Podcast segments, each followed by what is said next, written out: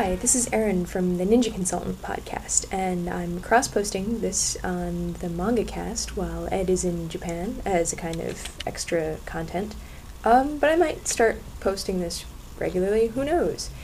So, recently I started doing a manga column for a website called Buzzscope.com, which is sort of through Midtown Comics, um, which is a comic book shop here in New York. I'm going to read my reviews of Love Roma, Ouran High School Host Club, Pieces of a Spiral, Tenjo Tenge Volume 3, and The Wallflower Volume 1 and 2.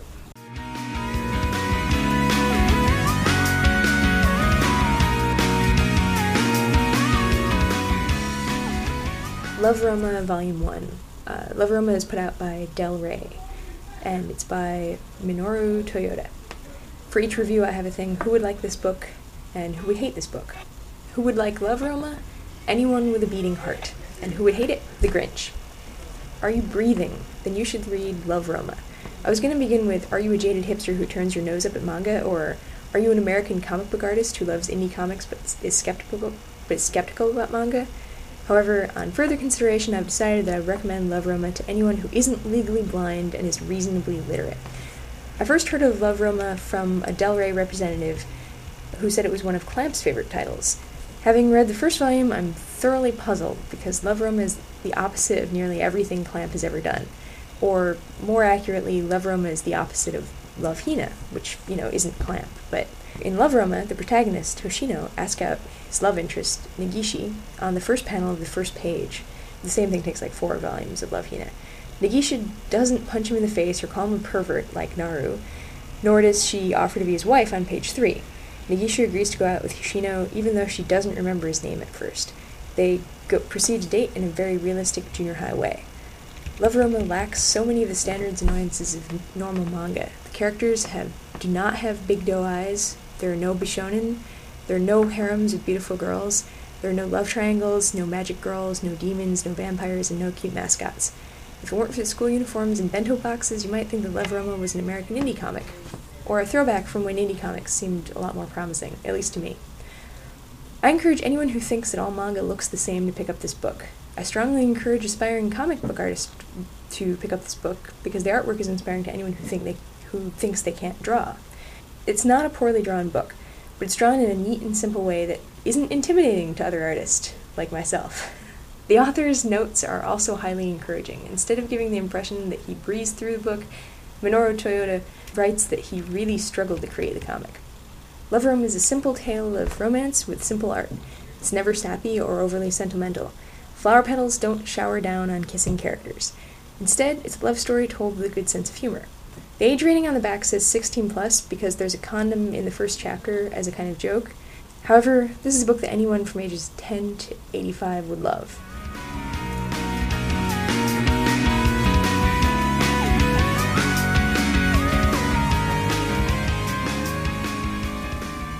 Pieces of a Spiral, Volume 1. Pieces of a Spiral is put out by CMX Comics, and it's by Tachibana Kaimu. Who would like this book? Aspiring yaoi do- dojin artist. And who would hate it? Everyone else. I picked up Pieces of a Spiral because I thought it was something else. Pieces of a Spiral is not, in fact, Spiral Tsuri no Gizu- Gizuna, which is the story about the Blade Children, which has been adapted into an anime, anime series called Spiral. Instead, Pieces of Spiral is a confusing tale of two identical strangers, Kazuki and Makoto, who used to study under the same mystical teacher in a past life. Now, reincarnated in modern Japan, Kazuki and Makoto must fight an evil demon who troubled them in ancient Japan. This time, the demon possesses their cute greenhouse tending friend. Does it sound confusing? It really is. The story is so muddled in the early chapters that apparently the editors stepped in and started providing more story summaries and character profiles in later chapters. Skimpy backgrounds, identical protagonists, and flashbacks to ancient Japan don't help one's understanding of the plot. When you do understand what's going on, it's disappointingly generic. It turns out the story is very dull Inuyasha ripoff with no girls and fewer half demon dog men. Instead of reading this manga, I'd much rather read Dojinshi by a fan of this comic. At least in the Dojinshi, the cute boys might make out. As it is, they just stand around wielding their incredibly powerful yet boring psychic powers. I wouldn't recommend this book to non manga fans, as they'll only complain about the same things that they think are wrong with all manga. The characters look alike, the boys look like girls, their eyes are too big, the plot makes no sense, and so forth. Pieces of a Spiral will poison the minds of skeptical hipsters against manga. I can't picture the sort of person I'd recommend this book to. In fact, I was left wondering exactly sort of what person would want to read this book.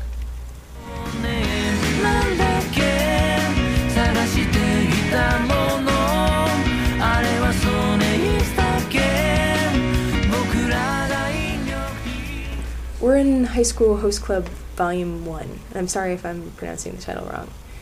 Um, it's put out in this country by, it's put out in the US by Shojo Beat Manga, and it's by Bisco Hatori. Who would like this book? Girls who read manga, and maybe metrosexual guys? And who would hate it? Heterosexual guys, unless they have a really good sense of humor. Ouran High School Host Club is terrific, but I wouldn't recommend it to beginner manga fans who are not yet steeped in the details of Japanese culture. There are absolutely no translators books, translators notes in the book, where I think many are needed.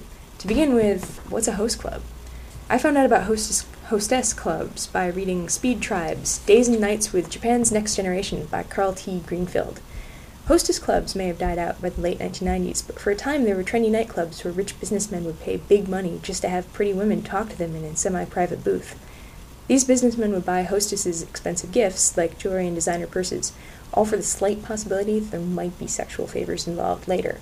So it's not exactly prostitution, but it could lead to that sort of thing. According to an article I found in Time Asia, by 2002, host clubs were all the rage, like male host clubs, and somewhat classier. Rich women would pay big money to talk to hot young men. Ouran High School Host Club is the high school equivalent of that.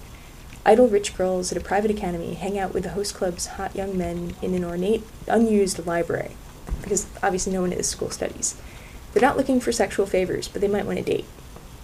The protagonist, Haruhi, or Haru for short, stumbles unknowingly into the club, breaks an $80,000 vase, is mistaken for being a hot guy herself, and is forced to work as a host to pay back her debt. At least one character is surprised to discover that Haru is a fr- actually a frumpy girl and not a guy. She's a scholarship student and she couldn't afford the school's fancy uniform.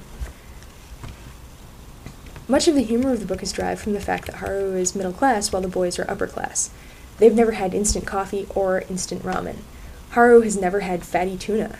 The rest of the humor stems from Haru's calmness as she's surrounded by metrosexual pretty boy drama queens, many of whom need their egos stroked continually. Haru becomes the calm in the middle of the host club maelstrom. The art in this book is really good. The mangaka has not cut corners with backgrounds, and there aren't, aren't many giant splash panels or blank pages with floating text. The pages are busy looking throughout, to the point that sometimes it's a little hard to tell what's going on. The characters are all very attractive looking, and are usually easy to tell apart. I was a little surprised to find in the character profiles at the end that Kyoya and Takashi, who are both brunettes, are not actually the same person. So that was a little confusing. Despite the large cast of adorable boys, there is, this is not a harem romance. It's pretty obvious, obvious that Haru's going to end up with Tamaki from the outset, if not from the cover art. That said, I don't really look forward to Haru's inevitable romance with Tamaki. Even if he really cares for her, he doesn't seem like the type of guy who Haru would want to date. What appeals to me most about Ouran High School Host Club is Haru's lack of femininity. Haru isn't disguised like a boy, like in Han- Hanakimi, nor is she actively ungirly, as in the girl in the wallflower. Instead, she's just kind of lazy. She cut off her long, girly hair because someone threw gum in it. She wears her dad's bulky sweaters because she feels like it. I can see a lot of myself in Haru. I would recommend this book to seasoned manga readers, although I would hesitate to recommend it to heterosexual guys. It's funny, and I plan to buy the whole series, but it isn't a general audience's kind of funny.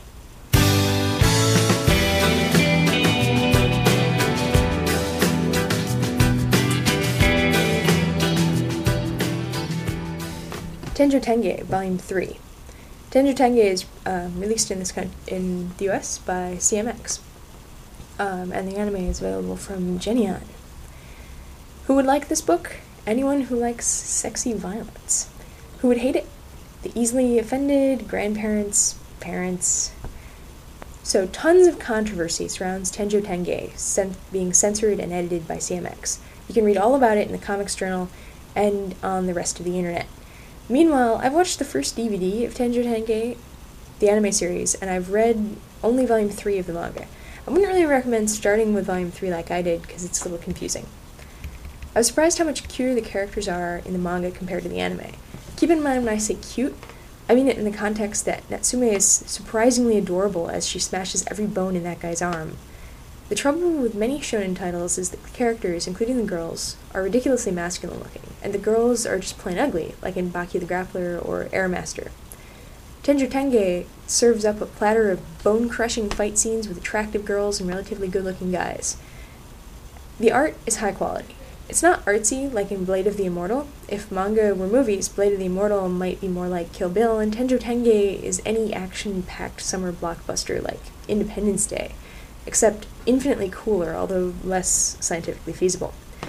There are plenty of splash pages and large, well rendered panels that make the book a fast read.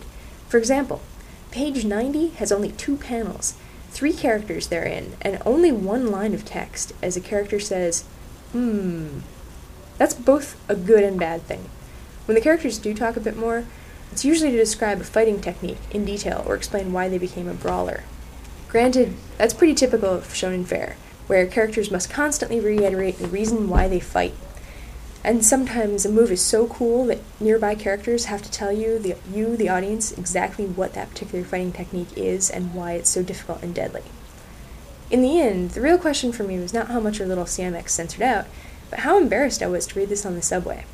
I've heard that in Tokyo, people read hentai on the trains, but reading any comic at all, book at all in New York City Transit is a rarity and it usually attracts the attention of curious commuters nearby. As character after female character had her clothes ripped off or shredded by ki or samurai swords or what have you, I'd have to shift my bookmark just in case someone was glancing over my shoulder. There's one character in this volume, the head of the executive committee, who wears some kind of leather bondage suit as his costume. He looks like Goku gone Super Saiyan. I'm a little worried that a small kid might look over my shoulder and say, Mommy, why is Goku wearing leather? My main complaint about Tenjo Tenge isn't the censorship, or the pointy breast, or the Hollywood plot. It's the mixed bag of sound effects translations. Some of the sound effects have been totally replaced with English translations, but others have been translated with English letters and smaller letters off to one side, which is what how I kind of like it to see them do it. But it seems like I ran across one or two effects that were left totally untranslated. That's really annoying, since most publishing companies either totally replace the sound effects with English, like Shojo Beat titles, or translate them off to one side, like Del Rey, or they don't bother translating them at all, like Tokyo Pop. Why would CMX inconsistently do all three things? It looks like Pieces of a Spiral is also unevenly translated, that's another CMX title, but there are fewer sound effects, so it's less noticeable. If you've been reading Tenjo Tenge all along, you probably wouldn't want to miss Volume 3, since most of it takes place during the middle of a, a rumble at a bowling alley, which I figured out when I watched a couple more episodes of the anime. It seems to pick up at the end of one fight and leave off at the start of another fight, so if you're already a fan of the series, I'm sure it's just more of the same. Tenjo Tenge isn't really my thing, but it's certainly entertaining. It's kind of like the Guns N' Roses of manga. In fact, there's a guy in this volume who dresses like Axl Rose. I'd recommend Tenjo Tenge to, guy, to guys, fans of shonen, and anyone who might reread Natsume's character in a positive light for feminist. It's probably not an impossible task, but it's not easy either. If you don't want to support CMX's cutting the book to shreds, buy a used copy or borrow it from a friend. It only takes like half an hour to read.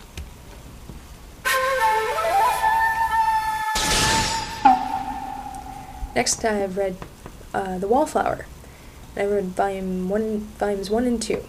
It's put out in the U.S. by Del Rey, and the author is Tomoko Hayakawa. So, who would like this book? Shy girls who like horror movies, or fangirls, and most of my friends. Who would hate it? Macho shonen fans. The first two volumes of The Wallflower were forced into my hands by a Del Rey employee at a manga event. You'll love it, he claimed, but I wasn't so sure. Based on the premise alone, this series should be horrible. Based on the cover art and the blurb on the back cover, the first two volumes sat on my shelf for a few months unread. I was totally wrong, and that Del, Del Rey guy was totally right. I love this series. It's about Sunaku Nakahara, who lives alone in her aunt's mansion pursuing her favorite pastimes, sitting in the dark and watching horror movies. Her only friends are a plastic skeleton and an anatomical dummy named Hiroshi-kun. Life is ruined when her aunt allows four super hot high school students to live in the mansion for free on one condition that they make over Sunaku into a real lady. Fortunately, the plot doesn't go as smoothly as Queer Eye for the Straight Guy. If it did, I would hate this series as much as I hate that show. Instead, Sunaku is largely successful in her attempts at dodging reform. She only cuts her vision obscuring bangs in the direst of emergencies, and by the beginning of volume 2, she is she's wearing a hat to cover her eyes. There's these there are these great parts where Sunaku is looking through her bangs and you get Sunaku's point of view. It's totally awesome and hilarious. But after she cuts her bangs, she has to wear a hat to hide her eyes. Don't get me wrong, Sunaku does get made over in Volume 1, and when she does, it's a hell of a splash page. Fortunately, two pages later, she's back to her usual self. The art in this series varies a lot. The hot guys are always drawn hot, but Sunaku is often a very flat and cartoonish caricature of herself. The panel layout can get weird at times, and occasionally the artist seems to cut corners when it comes to drawing backgrounds. And that gets a lot worse in Volume 3, which I just finished reading. Overall, I think the lack of backgrounds is made up for by the level of comedy. I can't stress enough how funny the wallflower is. Sunaku is regularly mistaken for a ghost. Every time she comes into close contact with her housemates, her nose bleeds profusely, hitting the guys in the face as Sunaku passes out from blood loss. The guys are continually confronted by squealing girls and solicited by host club owners. That said, Volume 2 is a little disappointing. After the phenomenal Volume 1, which I will loan to all my friends, or at least my friends who are girls, Volume 2 is filled with standard anime manga cliche plots. There's a Christmas story, a New Year's adventure, and a hot springs adventure. The mangaka specifically states in her author's notes that she couldn't wait to do a hot springs story. Maybe it just makes more sense if you're Japanese and you understand all of the hot springs in jokes, but this kind of cliched storyline will bore more seasoned American fans of anime. There's still remarkably funny bits in Volume 2 and an insightful mini comic at the end about the author going to, to a rock concert and acting like a groupie. I'd assumed that the author identified with Sunaku, but I guess she's not a very shy person after all. It's definitely worth picking up Volume 1 of The Wallflower, but whether you should buy the entire series, that remains to be seen. I'll certainly keep reading it, and I'll tell you all about it.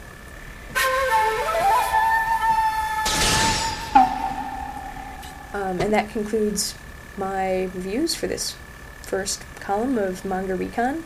I've already written the second column, um, so I hope to put it online eventually. Thanks for listening, and check out ninjaconsultant.com and also buzzscope.com.